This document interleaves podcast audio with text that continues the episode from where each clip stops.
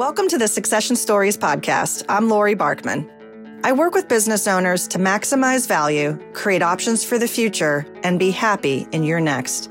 I'm excited to share the What's Next series as part of Succession Stories. These conversations spotlight the theme of transitions. Changes can come at you unexpectedly or be planned. Are you ready? After all, in business and life, succession is about transitions, and how you embrace what's next matters. When you face your biggest ownership and leadership transition decisions, will you be ready? Most owners feel as if they are pushed out of their business, but the happiest exits occur when there are more factors pulling you towards your next. That's why I'm offering a way for you to evaluate your readiness on a personal level. Go to getmyprescore.com. Take our online survey. It just takes eight minutes to complete, and you'll receive a custom report of your personal readiness to exit your business including a summary of unseen factors that could lead to regret.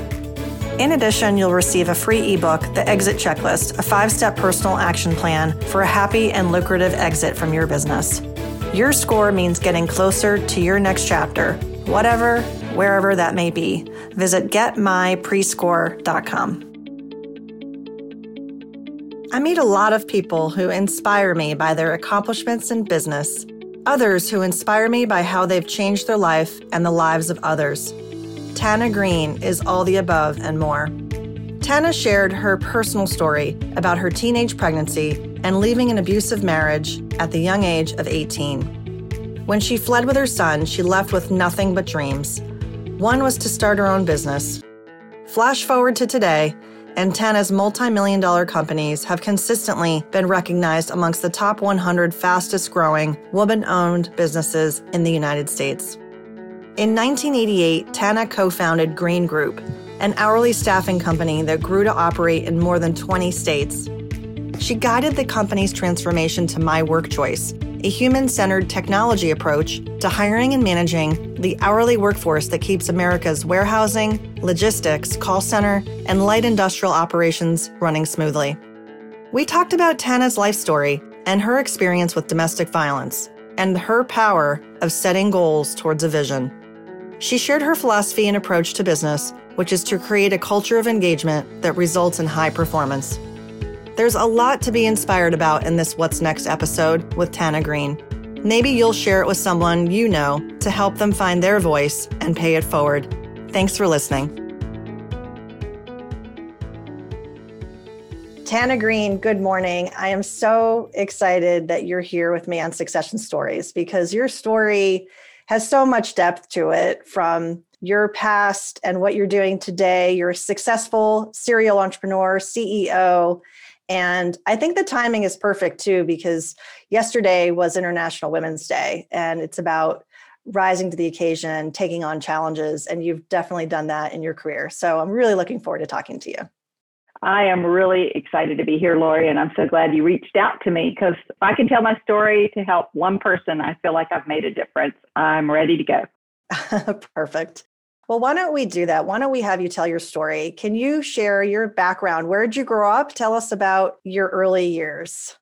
I actually grew up in Chesapeake, Virginia, and I grew up in a middle class family. My father was a Coast Guard officer, and my mother was a stay at home. I had a brother that was two years older, and I was an honor roll student, and I was the chaplain of my school when that was an elected position. Now I'm really aging myself, right? and uh, life was great, and we lived in the you know little three bedroom 1962 ranch. So I grew up in this, you know, it was a leave it to beaver situation. I mean, we had dinner on the table every night at six o'clock, and of course biscuits with that in the South. And everything was great. And I went from middle school to high school. And what does every girl want when they get to high school is to say they got the boyfriend. Well, lucky or unlucky, I got Mr. Popular, who was a senior, who wanted to date me. And I fell head over heels. And by the summer between ninth and 10th grade, I got pregnant. So I had to go to my parents and say, I'm 15 years old and I'm pregnant. And I'll never forget my mother looking at me and she said to me, she said, I'm so excited.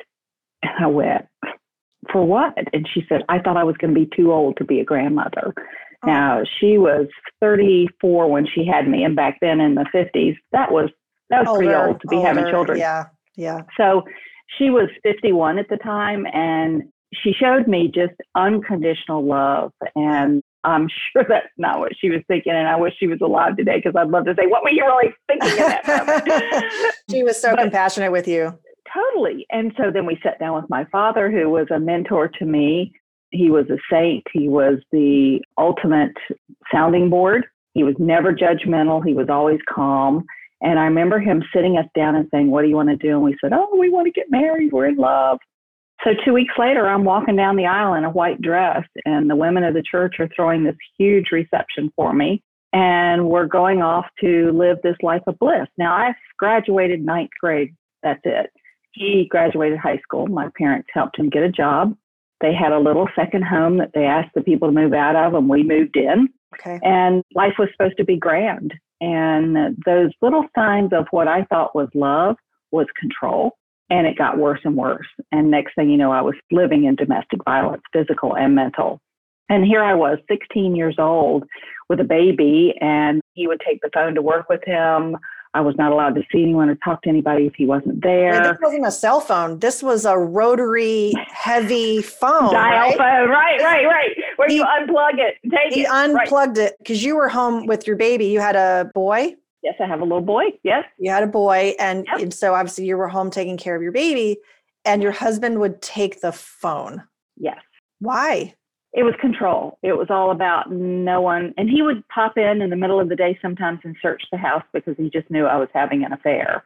So it was crazy. And, and of course, here I am. I've lived a life where my parents were totally in love and they were the most incredible people. And I'd never been in this, but I lived in this world of well, my parents didn't have fun. My parents were older and settled. They didn't drink, they didn't go out. I was never left with a babysitter. And to have fun, this is the other side of the coin. So I somehow associated living with that as okay in order to have fun and have a drink here and there and to party with friends. You couldn't have both. So I got the messages, and, and that's kind of one of my things I love to tell people is we tell ourselves these crazy messages sometimes from something that we heard or something someone said to us. And we got caught up in this world of it has to be this way or that way. And it wasn't, there was an occasion where we were supposed to be going on a date. My son at this time was about eight months old. And it was a Friday night, and I was 17. And what every 17 girl wants to do is go out with her friends, right? So I'd spent all day getting ready. It was back before they had hair straighteners.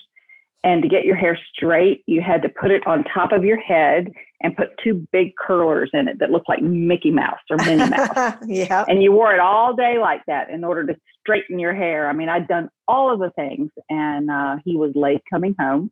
He came in, he'd been drinking. I was crying. I said, I really want to go out. So he goes, fine, get in the car. Get in the car, drive to my parents' house who were going to babysit. He takes the carrier out, sits it on the ground, and proceeds to beat me and drive off. Wow. I had to go to the door. I had blood running down my face. I'm crying hysterically. I'm embarrassed because I haven't been able to fix or control this situation. Because what do we do as women? We want to fix things. So my dad opened the door, took one look at me. He didn't say one word. He got his keys and went looking for him. And thank God he didn't find him. But my mother was smart I was just in hysteria. I was crying because now the truth is out. I've got to confront it. I've got to deal with it. And my parents called someone because there was it wasn't called domestic violence back then.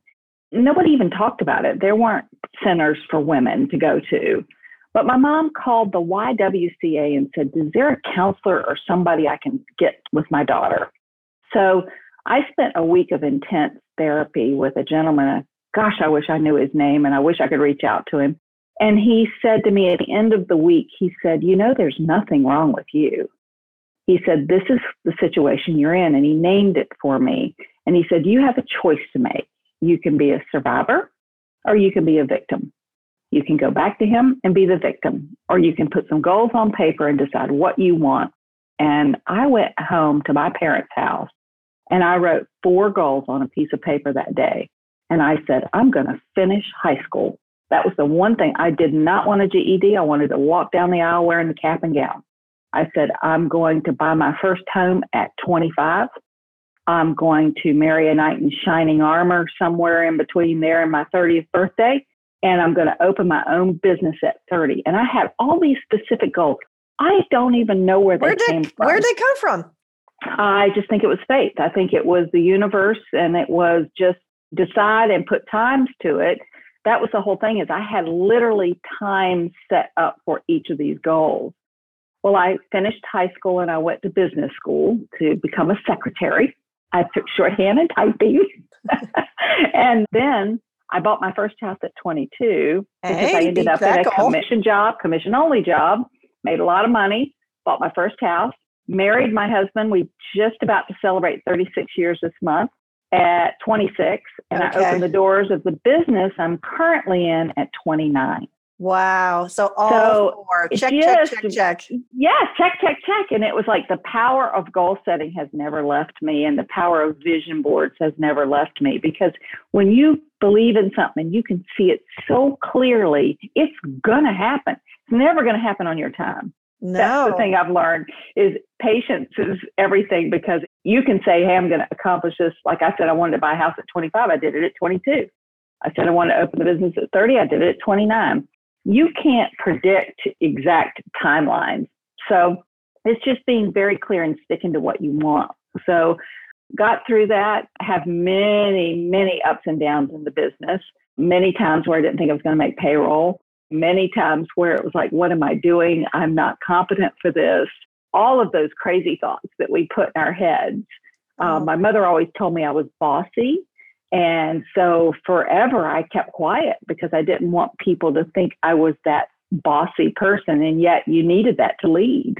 So again, it's those messages sometimes that come from the craziest places and we get them in our heads and we can't get them out.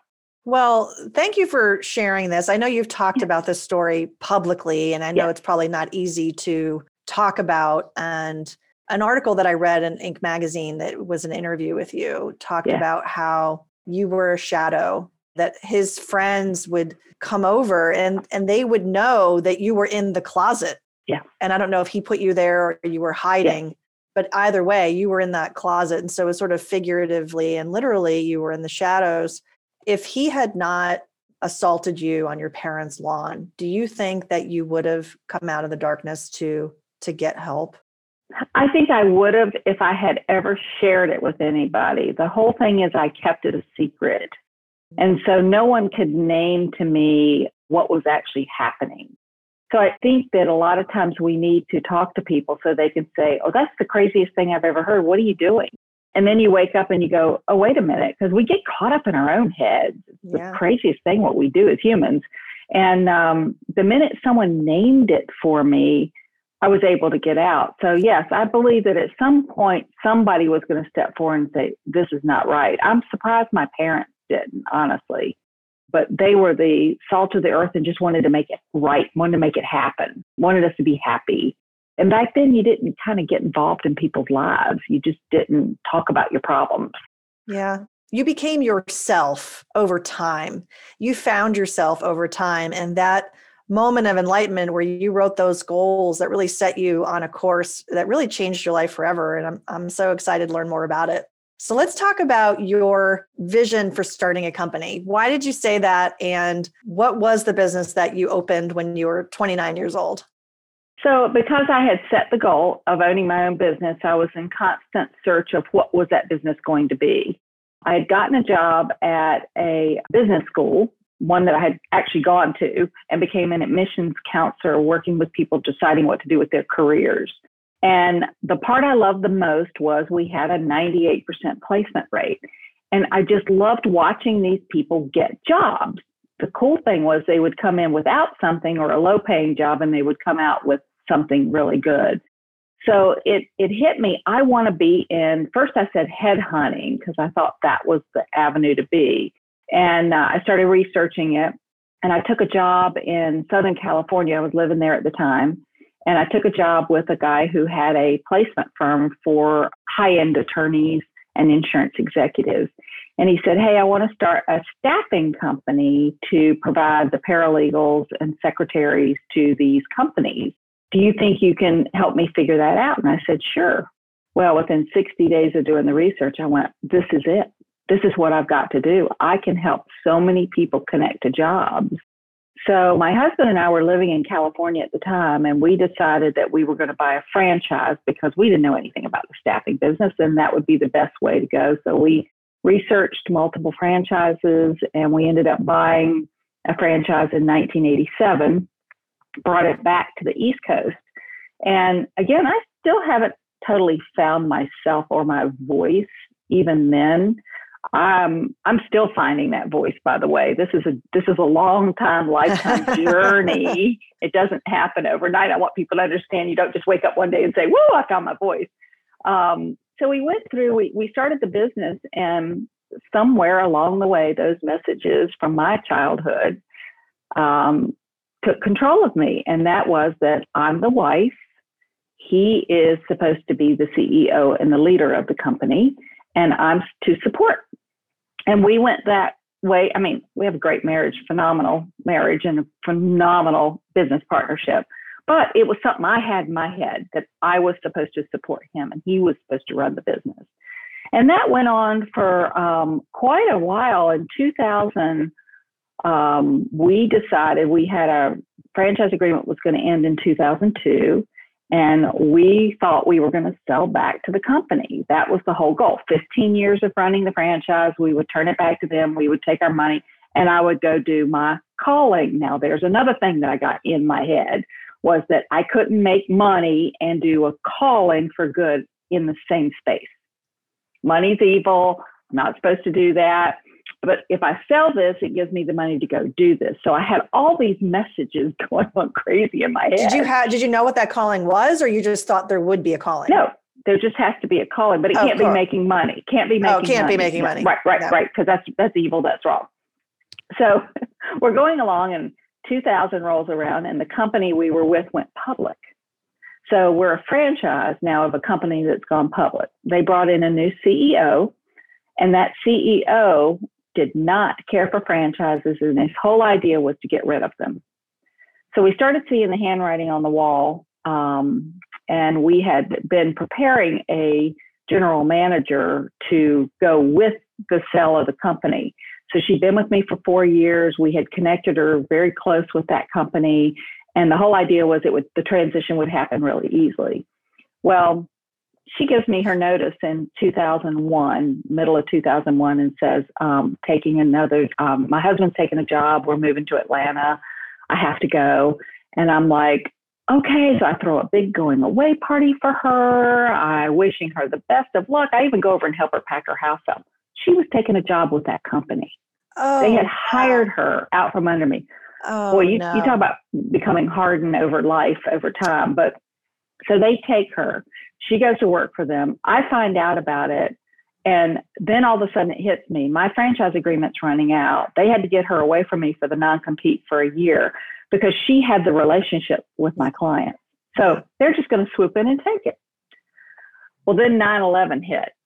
And we all know what happened then. Half my business gone overnight. I was doing 15 million. It went down to 7 million overnight because I was in total manufacturing.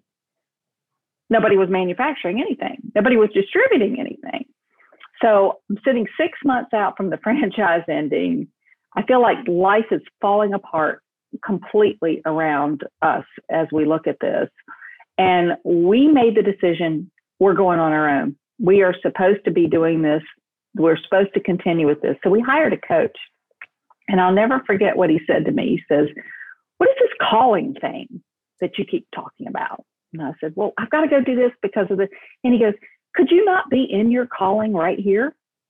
And I went, In what way? He goes, Why did you get into this? I said, To help people get jobs. And he goes, Do you not think that's a calling? and I went, Okay.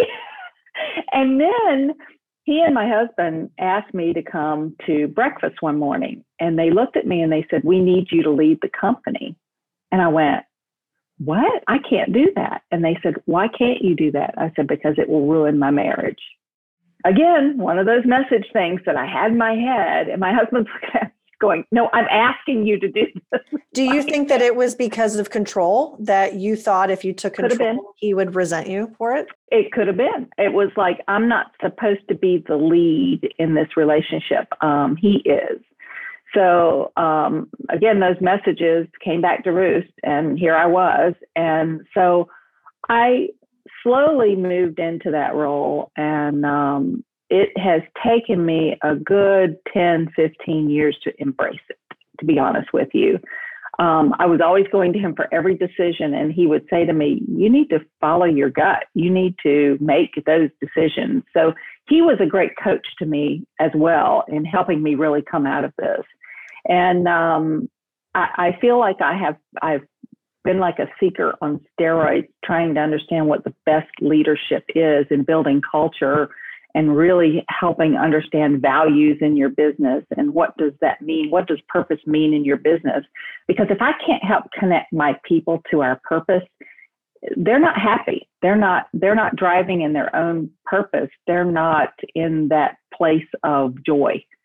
So i started implementing a lot of these things and uh, at the time my coo who's now my president and my husband would go there she goes with that witchcraft again so she was rolling her eyes. You're like, hey, we're going to do a values exercise. And she's like, what are the, this hokey business? What are we doing?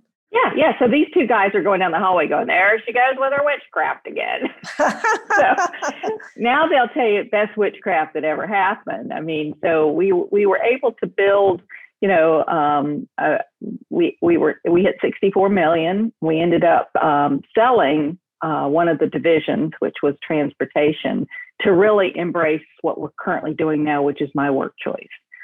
So, um, again, I feel like my ultimate purpose is bringing empowerment to the working world that's never had it.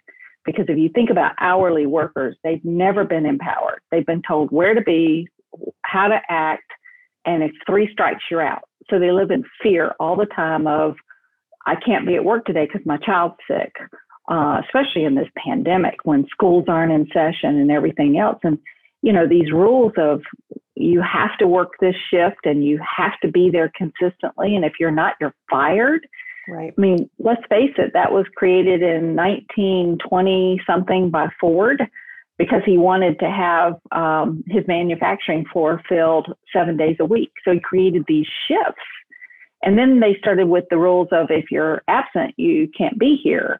And I was like, that's the crazy thing. If you let people empower them, let them choose when they want to work, they will be a better workforce for you and your turnover will go away. And I went out to prove that about four years ago. And we were able to take turnover, turnover was running at 433% a year in industrial for hourly positions. For hourly. Because by, by 90 days, they've had their three strikes. They're out. Yeah. They're a great yeah. employee. Their production is high. And yet I'm firing them because life happens. So we were able to convince one client, uh, Stanley Black and Decker, to take us on as a test site at one of their manufacturing floors. And it was astounding. We were hitting 96 to 98% share rates on every shift. It didn't matter whether it was second shift, weekend shift we were able to charge no overtime because people chose when they wanted to work and they capped them at 40. And people don't want to work over 40. The average person in hourly works 32 hours a week. so why not embrace that? So we created a model and a technology to really allow manufacturing and distribution to give flexibility to these workers unconditionally. And guess what? Those workers unconditionally come back as a good worker. So it's been very exciting to see that that purpose of helping people get jobs has really grown to empowering the working world. I mean, this thing just continues to grow. 33 years, it's taken a lot of people say, wow, what a success. Yeah, well, guess what? 33 years to get here and a lot of failure. Um, but ultimately, now, I mean, everybody that works for us knows that their purpose is to empower these people and to help these companies build great workforces that give and give and give and don't turn over. So it, has been an exciting ride. It's just the pandemic has helped us. It hurt us in the beginning because, of course, just like 9 11, people stopped manufacturing and people stopped distributing. And now it's helped us because e commerce has grown 10 times uh, over this pandemic because people learned to order online. I mean, if I come home and there's not an Amazon box on the front porch, I'm depressed. you know, I mean, I look forward to that package because I forgot what I ordered, right? Absolutely. No, it's been a very challenging time. And so for the past year, how have your company's values helped you get through the pandemic? Oh my gosh, I I can only say that we wouldn't have gotten through it without those values. I mean, one is see the awesomeness in others, and that really comes from how my mother really approached when I told her I was pregnant and she said, Oh, I'm so happy. It's like that unconditional love. It's seeing the awesomeness in everybody. And especially now when people are hurting and they need a job, it's it's being compassion and it's with your colleagues, with your family, with your friends. And dare to be different is um, is another one of ours. And you know, I mean, I dared to be different, that's for sure. So it's like, how can we be different? How can we bring something to people that are really in need? And what can we do to change that? And say it, mean it, do it. I mean, that was um, that was my father. He was uh, when he passed away, and his uh, elders and deacons in the church stood up and talked about him, and they called him Buddy. They said Buddy didn't talk the talk, he walked the walk. So he didn't preach, he just did. And so to me, that was very, very important in our business to do that and to have that as one of our core values. And then never settle. That's our number one. And of course, I didn't settle. I don't expect anybody to settle because settling doesn't bring you joy. I mean, I've learned that stretching yourself and doing things that you're afraid of is where joy comes from. That is true. Really stretching yourself. Yeah. And you had taken the time to play this out. As you said, this is 33 years in the making. Right. And finding yourself in, in the mix. I want to circle back to one thing you mentioned about your husband, and then I want to move move forward to, to the present day. Right. What was the circumstances when your husband said with the coach, we want you to run the company? What was happening around that time? Why did that transpire? I think um, the coach had said to him, You need somebody that's inspirational, that can inspire people um, to really take the charge because it was a hard time going through that. Uh, we really thought we were losing everything. I think we kept the wine business in business um, because that's the only way we got through it. Uh, but ultimately, I think that what he saw was he was willing to take a back seat to me because I had that ability to inspire people. And um, that's what great leaders do. Great leaders inspire their people. And that is the role that I was suited for. It was what I was born for. But ultimately, I was holding myself back from all these messages I had. Yeah. So if we flash forward to today, you had shared with me as we spoke before the call that you recently have been going through your own transition now in the business where you've taken a step back. Can you yeah. talk a little bit about that? Because there's a lot of people who maybe either are going through the same thing or thinking about it, either selling their company or looking to take a step back in their business and, and maybe put their feet up on the desk and be chairwoman or chairperson as opposed to the day to day manager. Can you talk a little bit about what your path has been there? Yeah, I, I, there, there was a book I read um, by Kauf, the Kauffman Institute many years ago, um, and it's the speed of what was the the exact title was the speed of leadership. And it talked about three levels of leadership. And I'll have to get you that exact title, but it was three levels of leadership. And one was a startup person, one was a growth person, and one was the sustainability. And if you don't recognize when it's time to get out of the way of the path of the business, you can hurt the business. And I realized at this point it was time for me to be continue to be the cheerleader, continue to inspire, but to back off the day to day and let my COO, who'd been with me 13 years, take the lead as the president. So um, I went through, we went through about a 90 day period of time, he and I really working through what does that look like? What does it feel like? How do you interact with me? How do I interact with you? What does it look like as a board? And um, we were able to flush through a lot of that. And I said, listen, this is what I want. I want to back off to two days a week and I want to be the investor in the business. I want to be the board of directors in the business and I want to continue to inspire um, the people. So we were able to carve that out, and that started January 1. And I have to say, I have embraced it fully. um, what does that mean in terms of your work hours in a week? You, what were you working? I'm assuming. Oh my gosh, I was working 70. five or six days a week. Yeah, yeah, easily, easily six days a week and 24 7. And now I'm only coming in on Tuesdays and Thursdays. And I will take calls as need be or jump into meetings as need be um, but so far, I've pretty much kept my schedule to those Tuesdays and Thursdays. And I'm working out, I'm eating healthy, I'm spending more time with my granddaughter and my two children, and just really starting to embrace life. And it's been a great ride. I mean, I still am very involved in the financial aspects of the business and watching the numbers. I think I'll always do that. But I feel like this is the right place to let the next leadership take the role. And you have such a strong set of values that your yes. core leadership team has been part of for, as you mentioned, the last 13 years at least for the yes. your president. Yes. So that's not surprising that there's continuity there. What does that mean for you? You know, this is essentially another child of yours, right? Starting this company from scratch. Is it hard to let go? And what does that mean for your identity? Well, I, I look at it like this letting it go is allowing it to grow. So that is the best thing I can do for it. The worst thing I can do is continue hanging in and not letting it grow.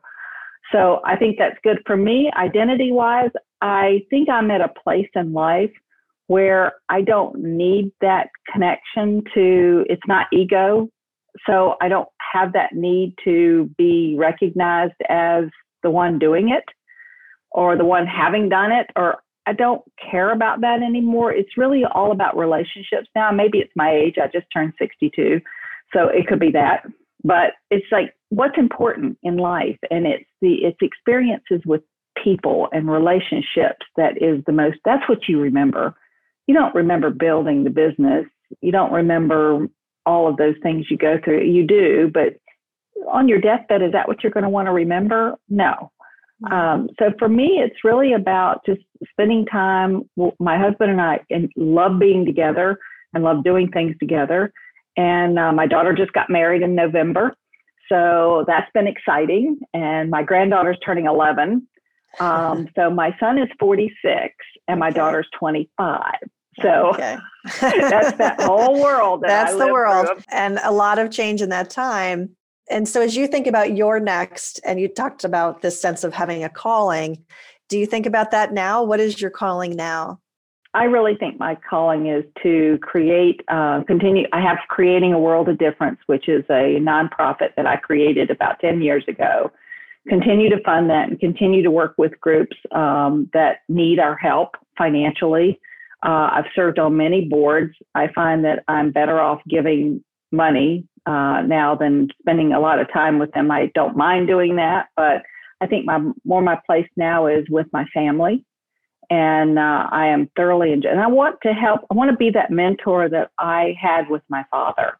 I want them to be able to say she was there for me when I wanted to create my business. She jumped in and helped me. She helped me when I needed to figure out where I wanted my next phase of life to be without being judgmental. So I'm I'm hoping that I can continue to do that with a lot of my not only my children but my children's friends because I do that with a lot of them as well. And I'm guessing you're probably going to end up coaching a little bit here, eh, whether it's about being an entrepreneur or living their inspired life. Do you think about starting another company at all? Is that serial entrepreneur coming out inside of you? Not yet, because this one's still in major growth mode. So right now I feel satisfied, but I don't know what will happen then. I did write a book in 2012 called Creating a World of Difference. And uh, I thought seriously about going back to the tablet and doing my next phase, which would be more around living living your life outside of messages and really working on core values and how do you and how do you really do that? I used, to, I used to write core values down and think, oh yeah, that's a good one. We'll take that one. And then when I realized you have to connect life experiences with that value to uh, really understand how it how you can empathize with it and how you can really roll it out. It, it really became real then.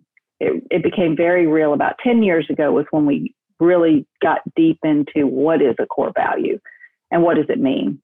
And I, I really love it when my team, all of the employees, send me stories a lot of times about what that means to them. What does never settle mean to you? And once they can connect that, then they connect it all the way through business and home.